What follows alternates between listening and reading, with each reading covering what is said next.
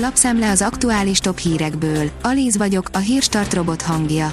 Ma június 30-a, Pál névnapja van. Vadai egy rejtélyes ügyről kérdezte Poltot, Orbánt, írja a 24.hu.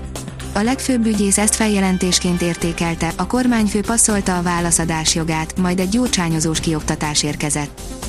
A 444.hu szerint nagyszabású kibertámadás érte Németországot Oroszországból.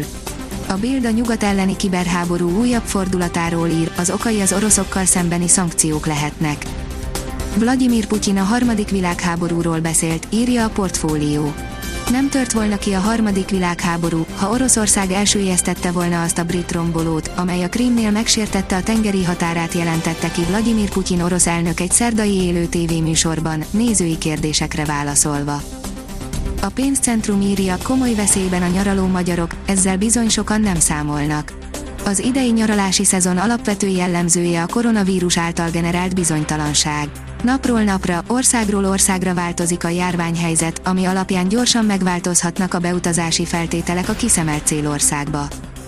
A privát bankár szerint lábon lőtte magát a kínai kormány. Veszélyben a gazdasági növekedés a tech cégek miatt.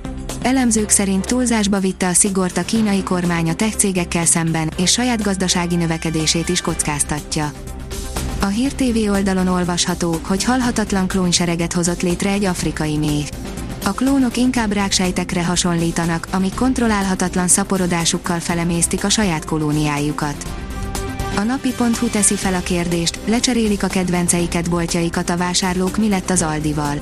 Az Egyesült Államokban is rákapcsolt az infláció, ami tovább erősíti azoknak a kiskereskedőknek a pozícióját, akik jó árérték arány kínálnak a fogyasztóknak. Egy ilyen típusú összehasonlításból az Aldi jött ki a legjobban. Az ATV oldalon olvasható, hogy mutatunk egy képet a mozgó lépcsőző Orbán Viktorról. A miniszterelnök Andrei Babiscse és Mateusz Morawiecki lengyel miniszterelnök társaságában mozgó lépcsőzött a Visegrádi csoport miniszterelnökeinek csúcsértekezletén. A vezes teszi fel a kérdést, F1, mesterségesen nyúlnak bele a bajnokságba. A Vezes Csapat Rádió tizedik adásában a 2021-es Forma 1-es Tájár nagy díjról beszélgettünk. Eldőlt az idei VB címek sorsa. Megérdemelte büntetését Valtteri Bottas. Sikerült tartani az F1-nek a 23 futamos menetrendet. Ezeket a kérdéseket is átbeszéltük. Az Agroinform oldalon olvasható, hogy vígan élnek a hibrid vaddisznók az atomkatasztrófa helyszínén. A Fukushimai atomkatasztrófa helyszínén a házisertésekkel keveredett vaddisznók vették át az uralmat. Az m4sport.hu szerint a Ferrari-val egyeztetett a Red Bull, mielőtt saját motorprojektbe vágott. A Ferrari vette a legkomolyabban a Red Bullt, amikor tavaly a Honda kivonulásának bejelentése után új motort kezdett keresni. Christian Horner mesélt el folyamatról, melynek vége a saját motorrészleg megalapítása lett. Megvan, kinyerheti meg a foci EB-t a fogadóirodák szerint, írja az Eurosport. Ha valamit, az idei Európa-bajnokság nyolcad döntőit nem nagyon lehetett szelvénybarátnak nevezni.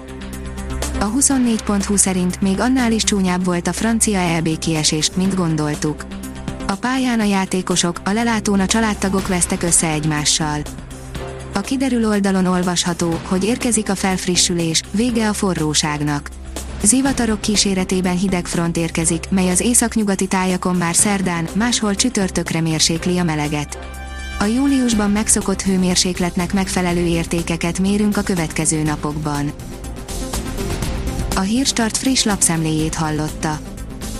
Ha még több hírt szeretne hallani, kérjük, látogassa meg a podcast.hírstart.hu oldalunkat, vagy keressen minket a Spotify csatornánkon. Az elhangzott hírek teljes terjedelemben elérhetőek weboldalunkon is. Ha weboldalunkon hallgat minket, az egyel korábbi adás lejátszása automatikusan elindul. Beállíthatja, hogy az összes korábbi adás, vagy csak az aktuális tematika hírei következzenek. Köszönjük, hogy minket hallgatott!